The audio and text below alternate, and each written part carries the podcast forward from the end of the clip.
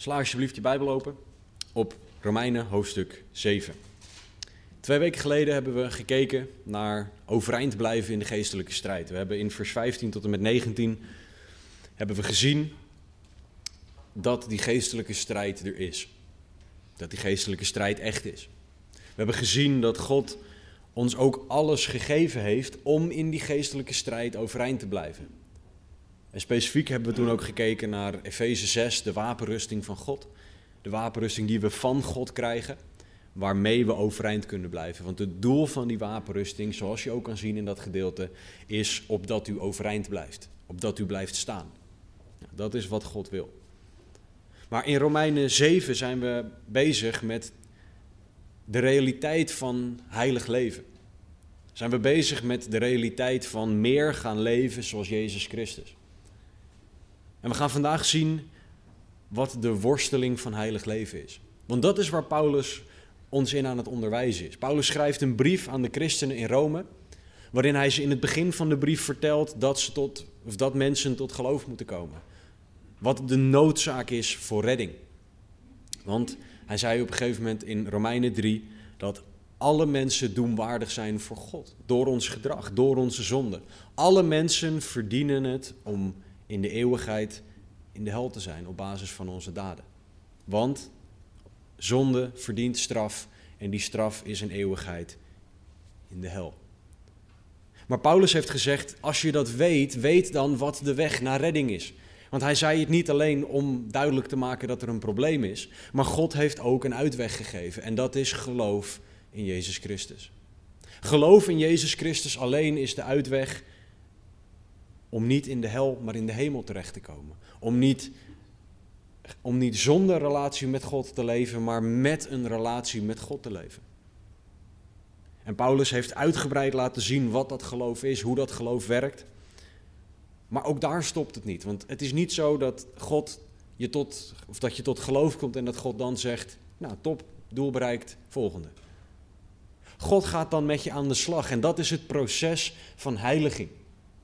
Dat is het proces van meer worden zoals Jezus. Het proces van gaan leven zoals Jezus was en is. En dat proces, zegt Paulus, moeten we niet verkeerd zien. We moeten dat proces zien voor wat het is. En het is gewoon soms een worsteling. Ik had het er vanochtend met John over en hij omschreef het als touwtrekken. Nou, dat, vandaar ook het, het, plaatje dat, dat gemaakt is voor de sociale media en ook voor, voor, de, voor de banner hier. Het touwtrekken.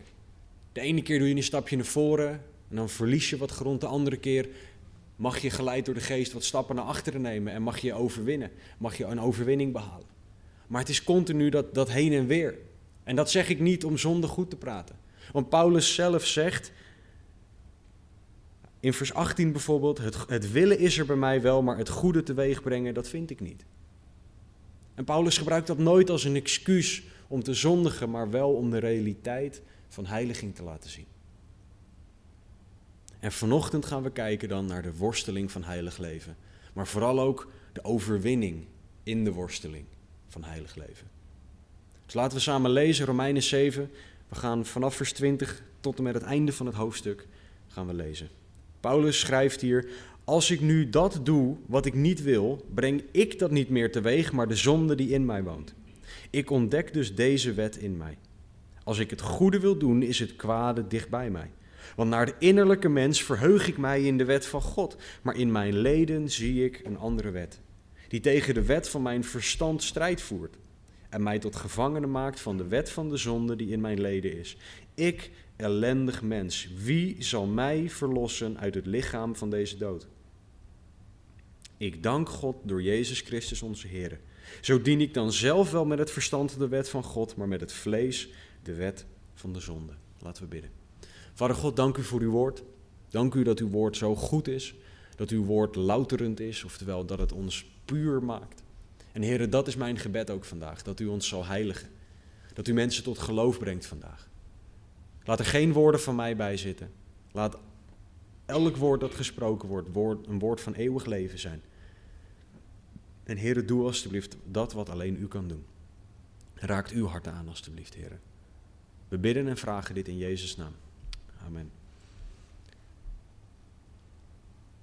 Paulus is de christenen in Rome aan het vertellen over heiliging. Het proces dat, zoals al gezegd, direct start nadat je tot geloof gekomen bent en wat duurt totdat je sterft of opgenomen wordt. En dit proces van heiliging is niet iets dat nieuw is. Het proces van, of het heilig leven, waar Paulus op doelt, is niet iets nieuws. In de Torah, de eerste vijf boeken van de Bijbel, wordt deze opdracht al door God aan Mozes gegeven. En daarmee aan Israël. Mozes liet aan Israël zien dat God heilig is en dat heilig leven de standaard was. Dat heilig leven de enige weg naar een relatie met God was. Dat is ook waarom in het boek Leviticus continu de lat op heilig wordt gelegd. Omdat God duidelijk wil maken dat heilig de enige weg naar een relatie met God is. In Exodus 3, voordat Mozes de wet op mag schrijven, ziet Mozes een brandende struik. Nou was dat niet zo heel bijzonder, maar het feit dat de struik niet opbrandde was bijzonder. En hij liep naar die struik toe en die struik begon ook nog te praten. En gek dat Mozes was, praatte die terug. Heel bijzonder. Als er een brandende struik ziet die niet opbrandt en die begint ook nog te praten, is niet mijn eerste neiging om terug te gaan praten. Maar Mozes die ging terugpraten en hij kreeg van God de opdracht om zijn schoenen uit te doen. Niet omdat Mozes zijn schoenen vies waren, maar omdat Mozes op heilige grond stond. En daar paste alleen maar eerbied. In Exodus 19:6 geeft, vertelt God aan Israël dat hij wil dat zij een heilig volk zijn, apart gezet voor hem, hem, hem dienend. En dat is nog steeds de opdracht. Ook voor ons vandaag de dag als christenen, anno 2021. Want in 1 Petrus 1, vers 15 en 16 citeert Petrus Leviticus.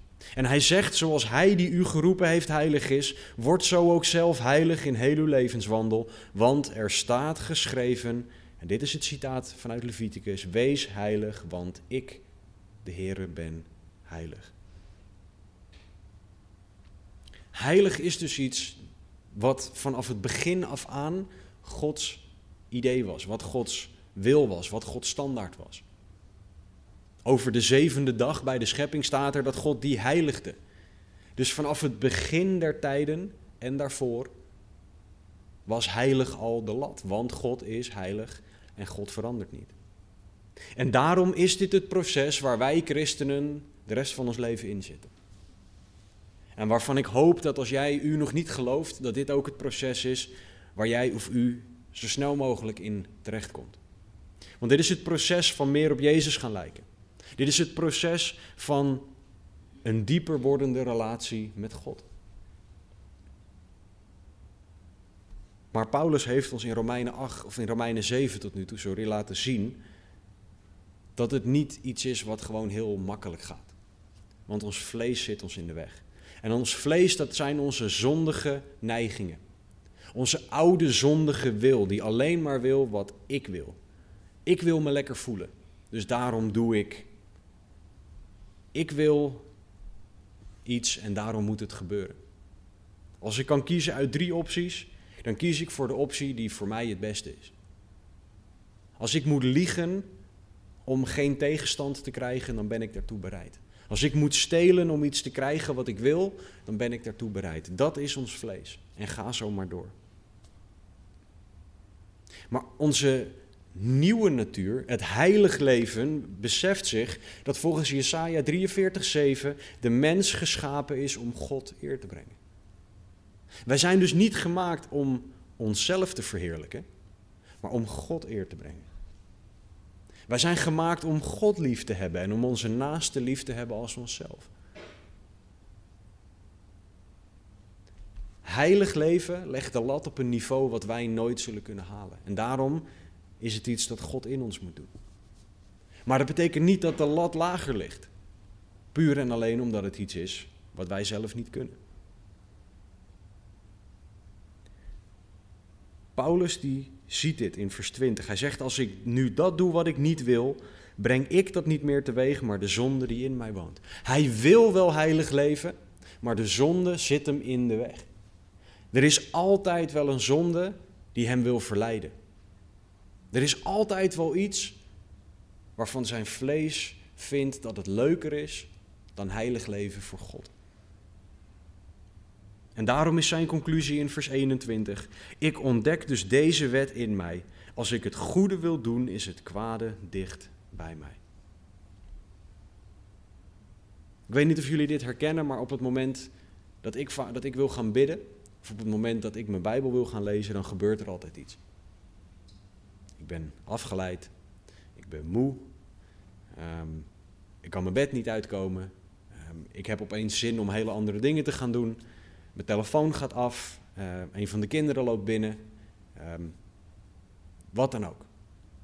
Er is altijd iets wat er gebeurt op het moment dat we God willen gaan dienen. En voor de duidelijkheid, niet al die dingen die ik net noemde zijn zondig. Niet al die dingen zijn verkeerd. Maar het is wel altijd zo dat wanneer wij iets voor God willen doen, wanneer wij iets goddelijks willen doen, dat we de optie hebben om iets anders te gaan doen. En vaak hebben we de keuze om iets zondigs te gaan doen. In de plaats van God dienen, gaan we onszelf dienen.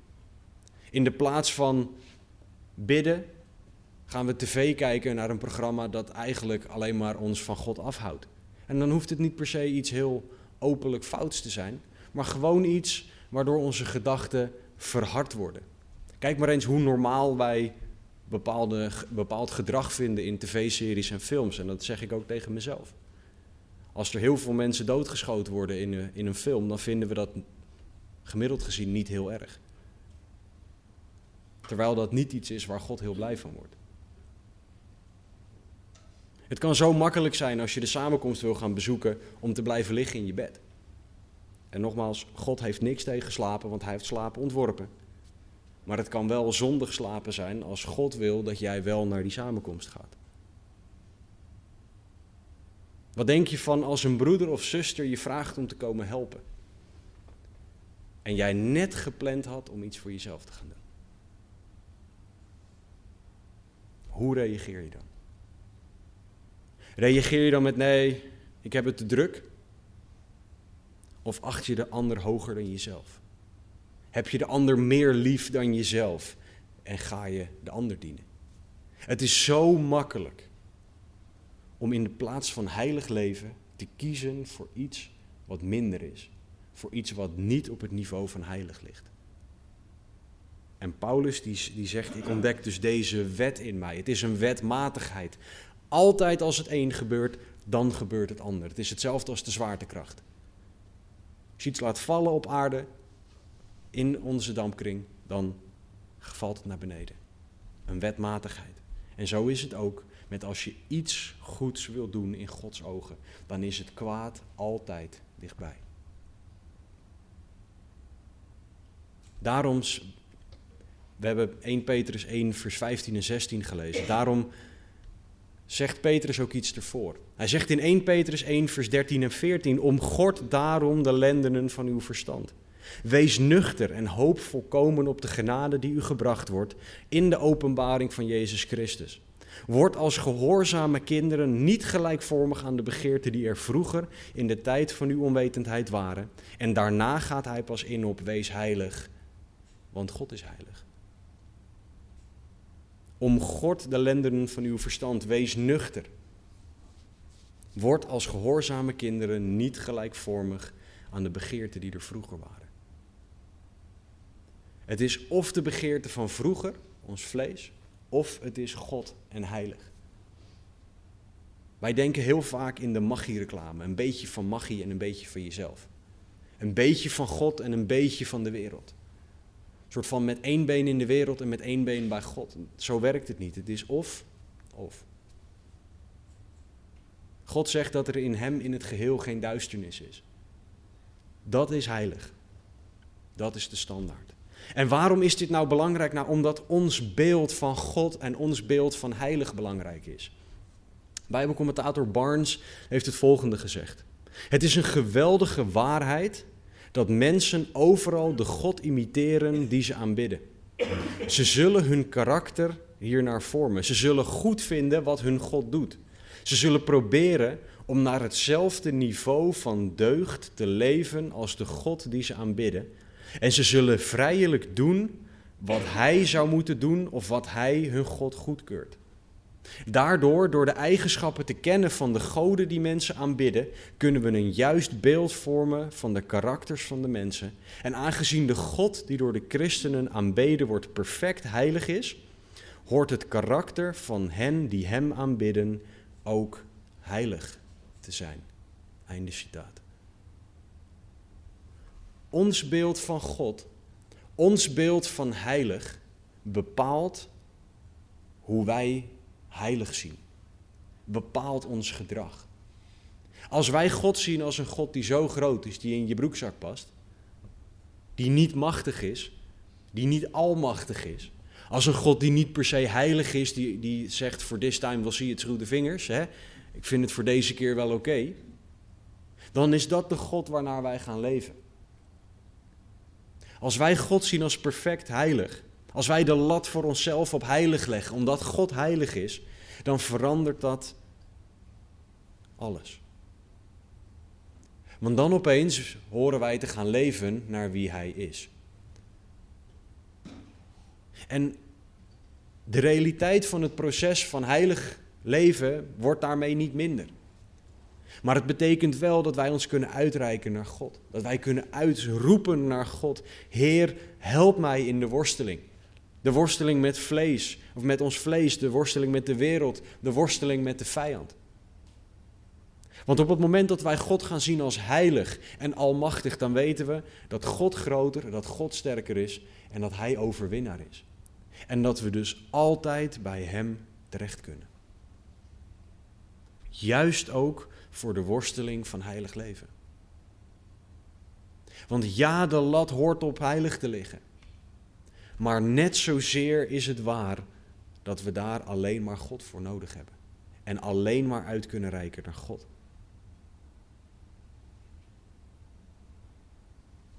Paulus zegt in vers 22, wat naar de innerlijke mens verheug ik mij in de wet van God. Paulus gaat hier een contrast schetsen tussen vers 22 en vers 23.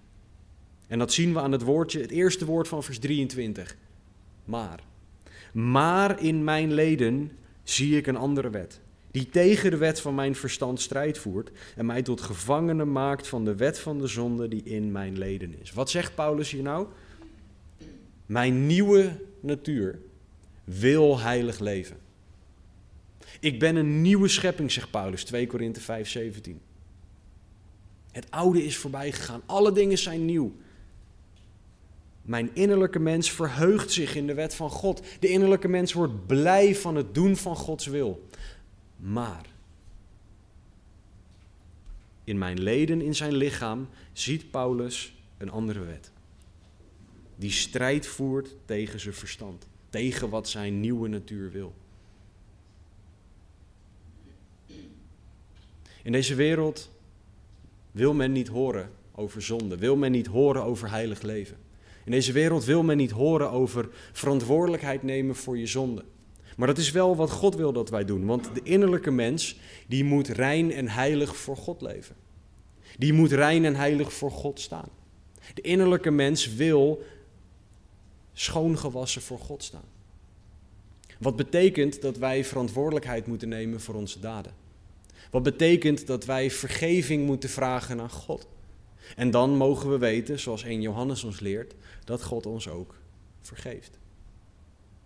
Maar je kan pas vergeving voor iets vragen als je ook vindt dat jij gezondigd hebt. En voor de duidelijkheid, sorry en vergeving zijn twee totaal verschillende werelden. Ik heb het vaker gezegd, sorry is als je tegen iemand aanloopt in de gang. Als je per ongeluk op iemand zijn tenen gaat staan. Vergeving vragen is toegeven, ik heb gezondigd tegen jou, vergeef mij alsjeblieft waarbij je specifiek benoemt wat je gedaan hebt. De wereld denkt niet zo. De wereld is altijd op zoek naar een schuldige. Zolang die maar niet de persoon is die jij in de spiegel ziet.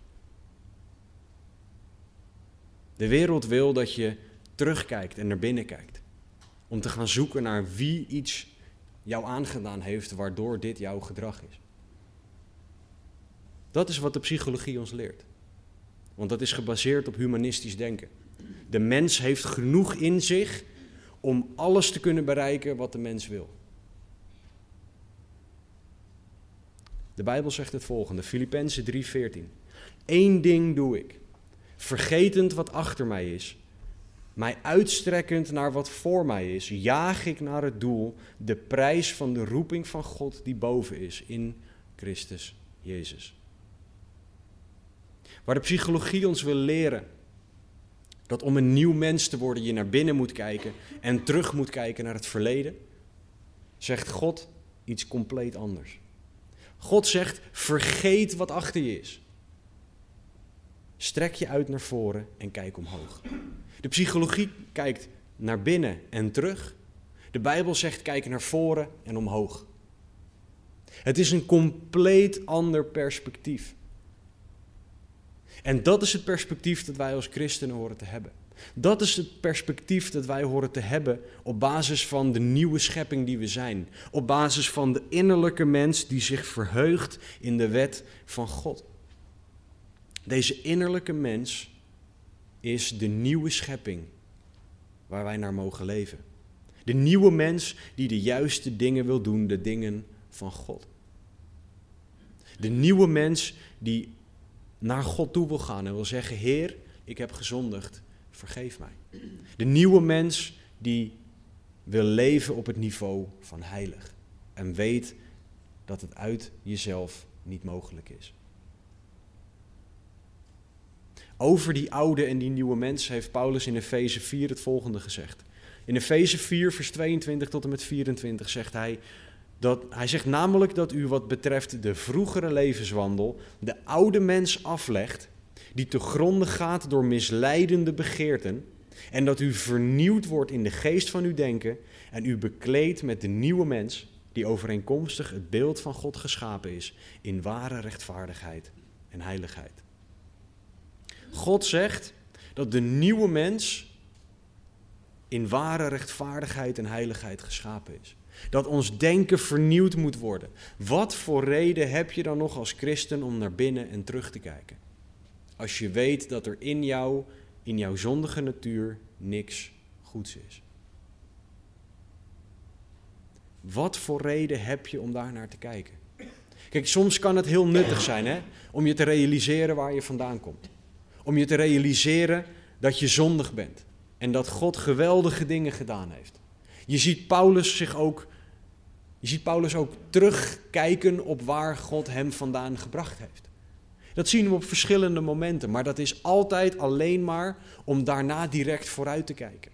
Om vooruit te kijken naar God, naar zijn roeping, naar hoeveel God nog wil gaan doen en van waar God hem veranderd heeft naar wie hij nu is. Het is nooit om een oorzaak te zoeken voor zijn gedrag.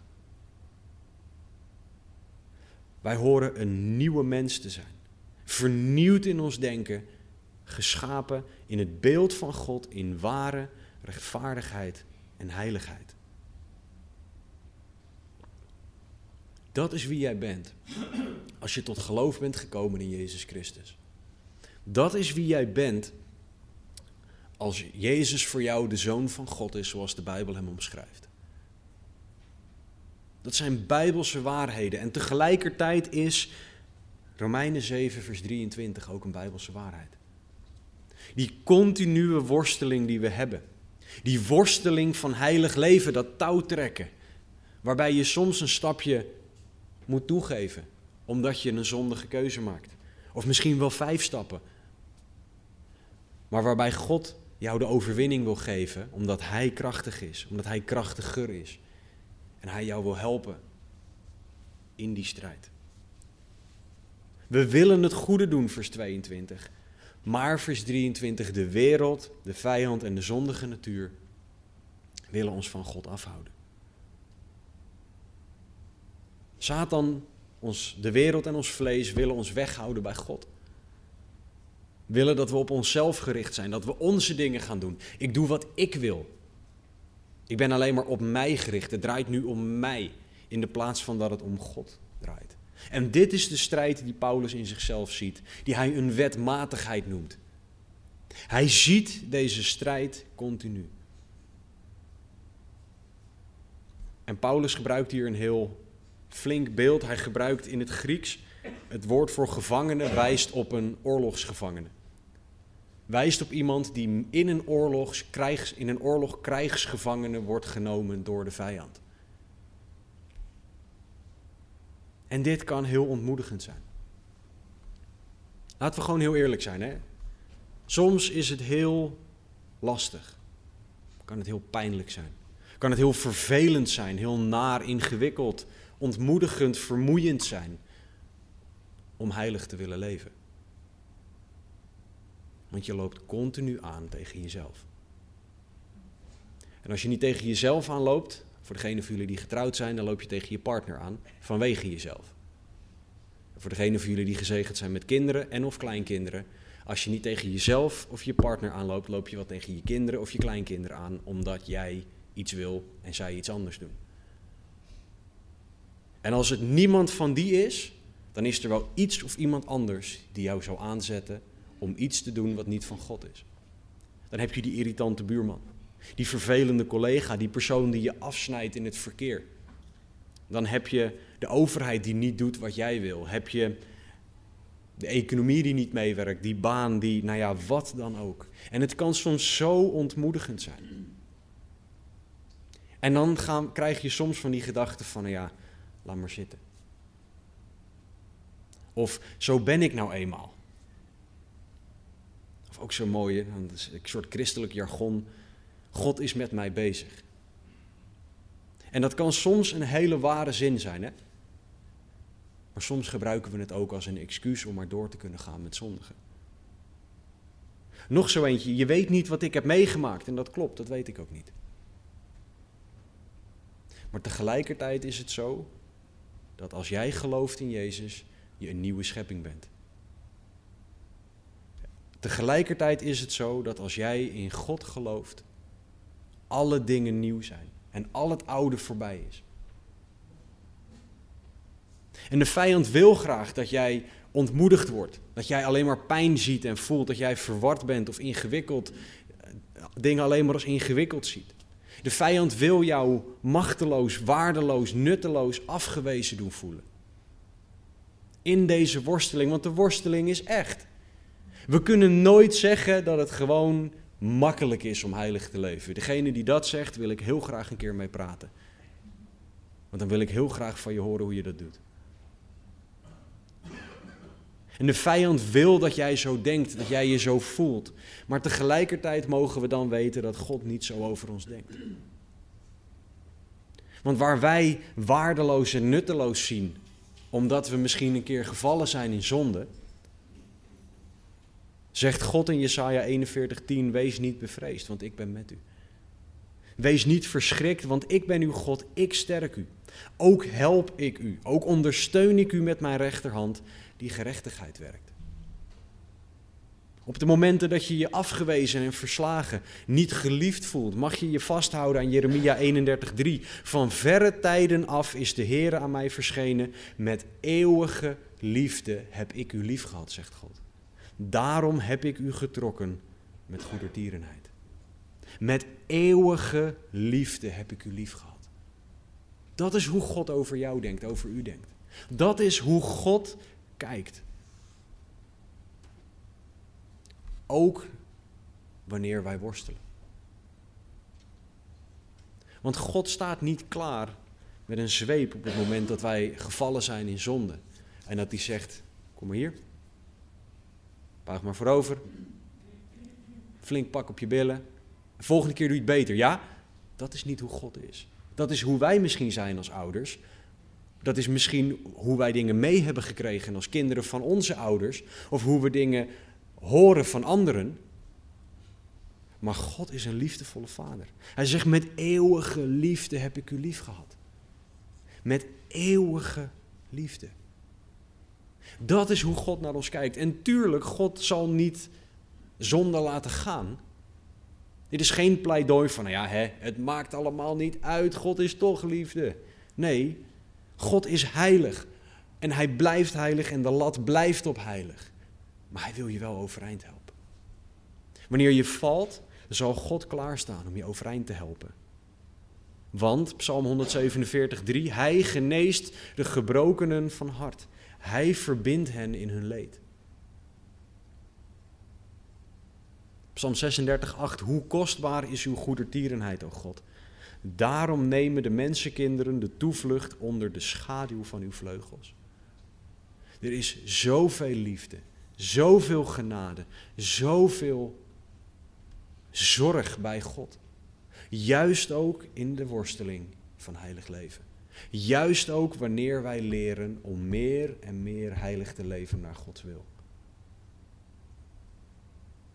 Want God weet wie we zijn. God zegt in de psalmen dat hij weet dat wij als het stof zijn. En ik heb een keer een wijsman horen zeggen, stof kan niks. Dat zijn soms van die waarheden die, waar je overheen kijkt. Stof kan niks uit zichzelf. Wij zijn als het stof, zegt God. Dus God weet dat wij dit niet kunnen. En daarom mogen we zo blij zijn dat God zo op deze manier met ons omgaat.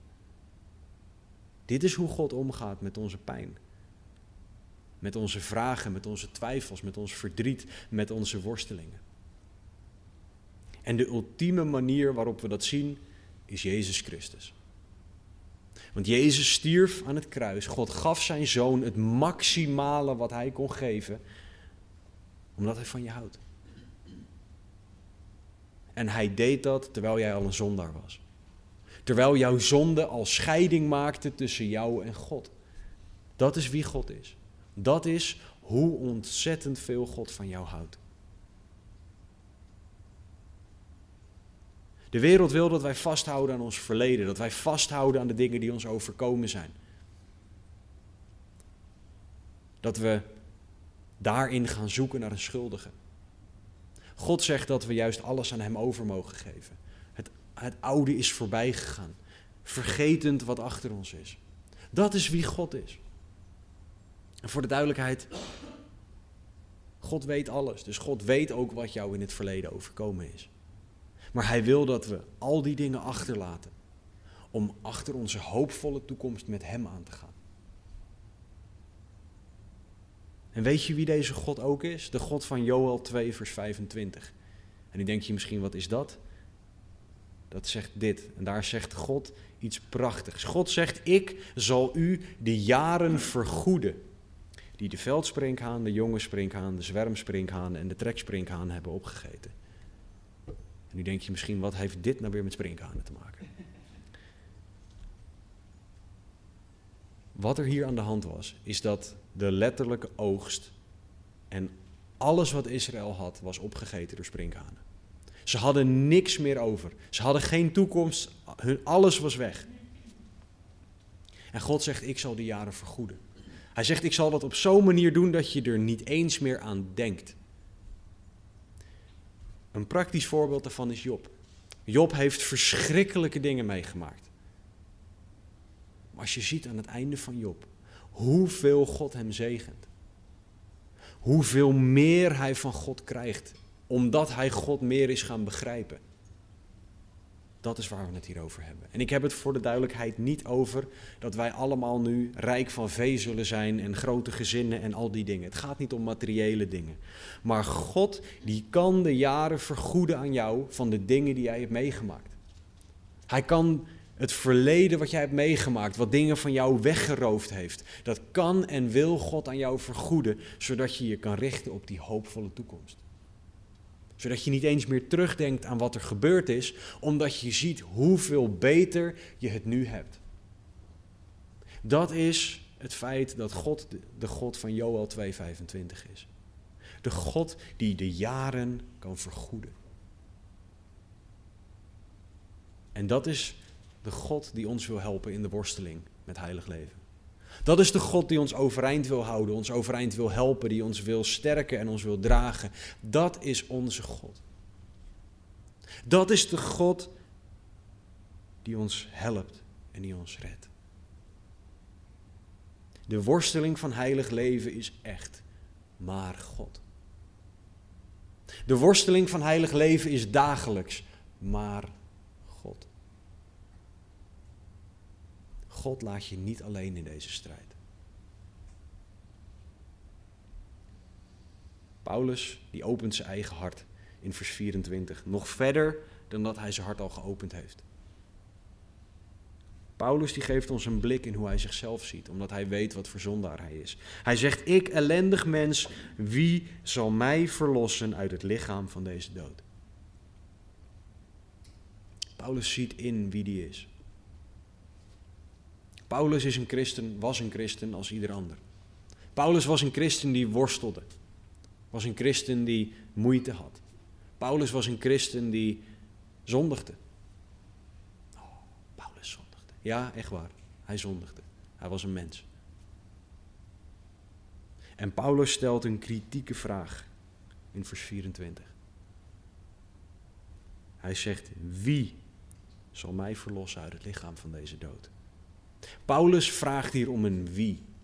Niet om een wat, om een methode, om een formule.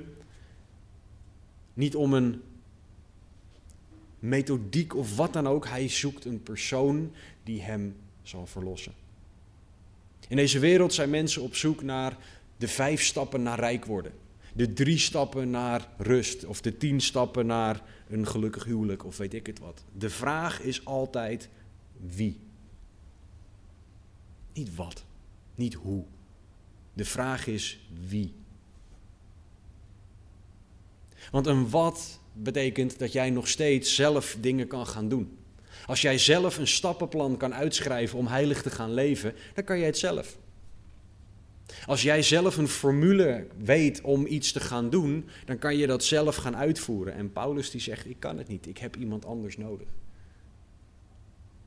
Want het is heel ellendig om zelf te proberen te leven naar Gods wil, want dan kom je erachter hoezeer je tekortschiet. Het is heel ellendig om zelf strijd te voeren om heilig te leven. Want die ga je verliezen. Want Satan is slimmer en sterker dan jij. Je vlees is slimmer en sterker dan jij. Het is heel ellendig om zelf te proberen een christen te zijn. Dat gaat je nooit lukken. Het antwoord is zo mooi. Vers 25. Ik dank God door Jezus Christus onze Heer. Het antwoord op de vraag wie zal mij verlossen is Jezus Christus. En God verlost door Jezus Christus. Jezus is de enige persoon die kan redden. Jezus is de enige persoon die ons heilig kan laten leven. Jezus is de enige die ervoor kan zorgen dat wij God gaan dienen en God gaan eren. Alleen Jezus. In de worsteling van heilig leven is Jezus het enige antwoord. Voor redding, voor verlossing, voor overwinning. Maar de vraag is, nu je het antwoord hebt, nu je het antwoordenboekje voor je hebt bij de toetsvraag wie, wat doe je ermee? Want je kan het antwoord hebben zonder er iets mee te doen. Nu je weet dat die strijd er is, nu je weet dat die worsteling er is, nu je ervoor mag uitkomen dat jij ook die worsteling hebt, net zoals ik, net zoals Paulus, net zoals ieder ander. Nu je het antwoord op die worsteling hebt, is de vraag: reik jij uit naar Jezus? Want Jezus die zegt over zichzelf in Matthäus 28, 18: Mij is gegeven alle macht in hemel en op aarde. Nou, dat klinkt voor mij als de perfecte persoon om te vragen om hulp. Met mijn werk ben ik soms op zoek naar iemand die hoger in de hiërarchie zit. Bedrijven waarvoor ik werk is nogal hiërarchisch. Um, iemand hoger in de hiërarchie die meer macht heeft om iets voor elkaar te krijgen. Soms werkt dat jammer genoeg op deze manier bij mijn werkgever. Maar als je dan die ladder omhoog klimt om te kijken naar wie dan macht heeft, dan heb je vaak de persoon helemaal bovenaan, de, de directeur, die vindt dat hij echt macht heeft. En, hier, en Matthäus 28, 18 is Jezus die even op de schouder tikt en zegt, mij is gegeven alle macht. Dus wie wij ook denken om hulp te kunnen vragen. Jezus is gegeven alle macht. En niet eens alleen op de aarde, in hemel en aarde. Naar wie zou je nog meer toe willen gaan? Er is geen ander logisch antwoord dan Jezus Christus. Ook Jezus wil ons helpen in heilig leven. Want Hebreeën 13:12 zegt: Daarom heeft ook Jezus, om door zijn eigen bloed het volk te heiligen, buiten de poort geleden. Oftewel, Jezus leed voor ons, zodat wij nu heilig kunnen zijn, zodat wij nu heilig kunnen leven. Dus probeer het niet langer zelf. Ren naar Jezus. Luister niet naar de wereld, naar de vijand, naar je vlees, maar ga naar Jezus toe. In de worsteling van heilig leven, in de geestelijke strijd, in het heiligingsproces, ga naar Jezus toe. En dan zou je net als Paulus kunnen zeggen: Ik dank God. Hoe? Door Jezus Christus, onze Heer. Jezus is de enige weg naar heilig leven. Zonder Jezus ben je nergens als christen. Zonder Jezus heb je geen rust, geen vrede, geen liefde, geen overwinning over zonde, heb je niks. Dus laat Jezus jou leiden in het maken van keuzes. Laat Jezus jou leiden in je denken, je doen en je laten. En dit is op wie Paulus zich richt. Dit is het doel van Paulus' uitroep. Om zichzelf, de christenen in Rome en in het verlengde daarvan ons, op zichzelf te richten. Paulus is tegelijkertijd heel realistisch. Dit is een fantastische waarheid waar wij elke dag op moeten leren bouwen. Dit is een keuze voor elke dag. Maar vers 26. Zo dien ik dan zelf wel met het verstand de wet van God, maar met het vlees de wet van de zonde. Zelfs wanneer jij het uitroept naar Jezus, wanneer Jezus jouw vertrouwen is, jouw alles is, is de strijd niet weg. Ah, waarom nou? Omdat we nog op deze aarde leven. En ik weet dat dat een heel naar antwoord is. En tegelijkertijd is Jezus ook op deze aarde. Dus hoe naar we de strijd ook vinden, er is altijd een uitweg, omdat Jezus er is.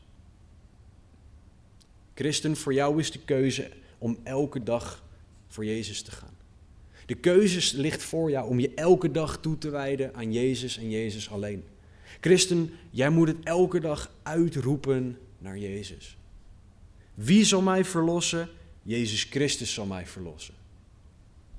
Daar moet je jezelf aan herinneren. En je moet elke dag in de strijd, in de worsteling om heilig te leven, moet je naar Jezus toe gaan. Jezus zelf verwoordde het als volgt in Lucas 9:23. Als iemand achter mij wil komen, oftewel mijn discipel wil zijn, moet hij zichzelf verloochenen, oh, zijn kruis dagelijks opnemen oh, en mij volgen. Jee, dat gedeelte vinden we altijd leuk. Maar die twee stappen ervoor zijn net zijn zo ongelooflijk belangrijk. En Lucas, arts dat hij was, gaf de belangrijke details. Hij moet zichzelf verloochenen, zijn kruis dagelijks opnemen. Dit is niet een eenmalig iets. Ik heb mijn kruis op me genomen, top, klaar, volgende. Dit is iets wat je dagelijks moet doen. Dagelijks je kruis op je nemen. Dagelijks achter Jezus aangaan. Dagelijks jezelf overgeven aan Jezus. Dagelijks vergeten wat achter je is en je uitstrekken naar wat voor je is. Dagelijks je vlees aan het kruis nagelen om alleen maar Jezus te kunnen zien en te kunnen volgen. En dit is een dagelijkse strijd tegen je vlees, omdat je vlees dit niet leuk vindt. Wie zal mij verlossen? Jezus Christus zal mij verlossen. Dit is de worsteling van heilig leven, waar, waar we in Jezus Christus overwinning hebben. En dat is ook, we vieren vanochtend heilig avondmaal, waar we zo dankbaar voor mogen zijn. Dat we in Jezus Christus, door het kruis, door zijn opstanding, deze overwinning hebben. Dat we überhaupt de mogelijkheid hebben om uit te roepen: wie zal mij verlossen? En dat het antwoord Jezus Christus is. Jezus heeft de weg vrijgemaakt, zodat wij nu bij God kunnen komen voor onze hulp. En als jij nog niet gelooft, is dit het moment om te geloven. Als jij nog niet gelooft, dan mag je weten dat God van je houdt. Dan mag je weten dat God zijn leven voor jou gaf. Dan mag je geloven in Jezus als zoon van God. En mag je beleiden dat je een zondaar bent. Mag je om vergeving vragen voor je zonde. En het woord belooft dat je dan gered zal zijn. Christen, is heilig leven voor jou überhaupt een prioriteit? Denk jij wel eens na over heilig en dat God heilig is en dat jij heilig hoort te leven? Antwoord nee is, ga dan naar de Heer toe, want het is voor hem wel belangrijk. Het is niet voor niets dat Petrus citeert wat er in het Oude Testament staat. Als God iets herhaalt, vindt God het heel erg belangrijk. En hij herhaalt deze opdracht om heilig te leven tot meerdere malen toe, door het hele woord heen. Dus als het voor God belangrijk is, hoort het voor ons ook belangrijk te zijn. Christen, herken jij de worsteling van heilig leven of laat je het maar gewoon gaan en probeer je het niet eens meer? Als jij het opgegeven hebt of als je de worsteling niet herkent, vraag dan aan God om het verlangen om heilig te leven weer aan te wakkeren. Vraag dan aan God om alles uit jou weg te halen wat in de weg zit. En voor de duidelijkheid, dat is een heel gevaarlijk gebed. Als je dat aan God vraagt, dan gaat hij dat ook doen. Maar dat is niet per se leuk. Het is goed. Het is het beste dat je kan overkomen, maar het proces is gewoon soms heel pijnlijk. Omdat je door dingen heen moet, je eigen zondigheid ziet, et cetera. Maar het is wel de enige weg naar een relatie met God. Als jij de worsteling voor heilig leven wel herkent, roep het uit naar Jezus. Als jij de worsteling niet herkent, roep het uit naar Jezus. Als jij nog niet gelooft, roep het uit naar Jezus. Als het goed met je gaat, roep het uit naar Jezus. Als het slecht met je gaat, roep het uit naar Jezus. Wie zal mij verlossen? Het antwoord is Jezus. Maar specifiek in de worsteling van heilig leven, roep het uit naar Jezus. We moeten inzien dat Jezus onze uitweg is en Jezus alleen. We gaan onze hulp niet vinden in de wereld, niet in de psychologie, sorry, niet in magazines, YouTube, niet in artikelen, niet in self-help in vijf of tien stappenplannen. Het enige antwoord is Jezus. Dus ga naar Jezus toe. Wanneer we zo avondmaal vieren, het aanbiddingsteam zal zo direct weer naar voren komen, zal ons leiden in een aantal liederen.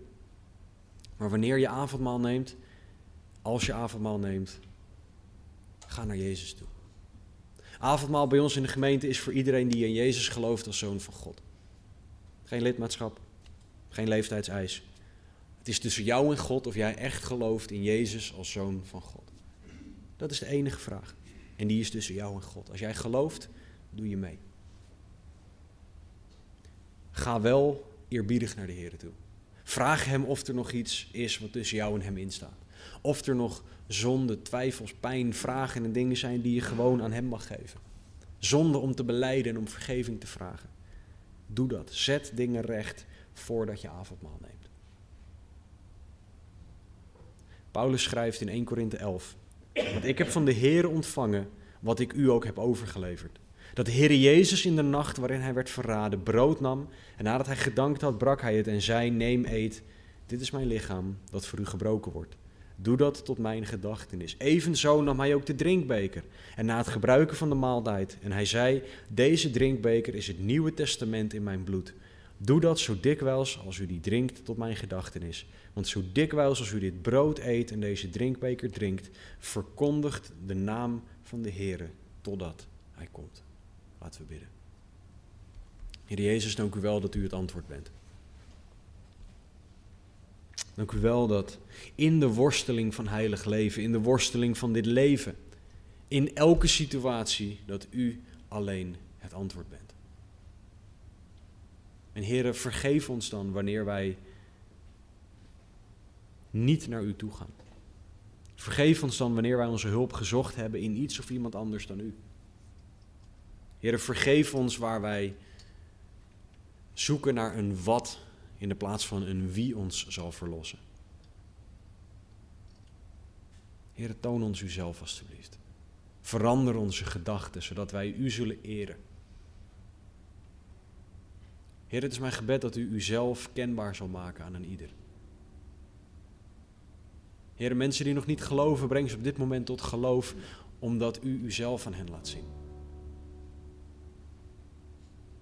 Heer, mensen die vermoeid en belast zijn, Heer, laat ze zien dat u het antwoord bent. Heer, wanneer we onszelf waardeloos of nutteloos achten, Heer, omdat we misschien weer een keer gefaald hebben, help ons om te zien dat u het antwoord bent. Heer, laat een ieder zien of er nog iets tussen u en ons in staat voor het nemen van het avondmaal.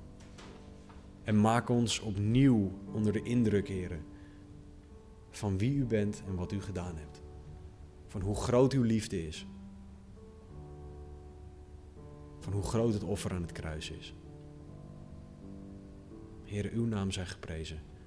Toon ons uzelf alstublieft. Dank u wel.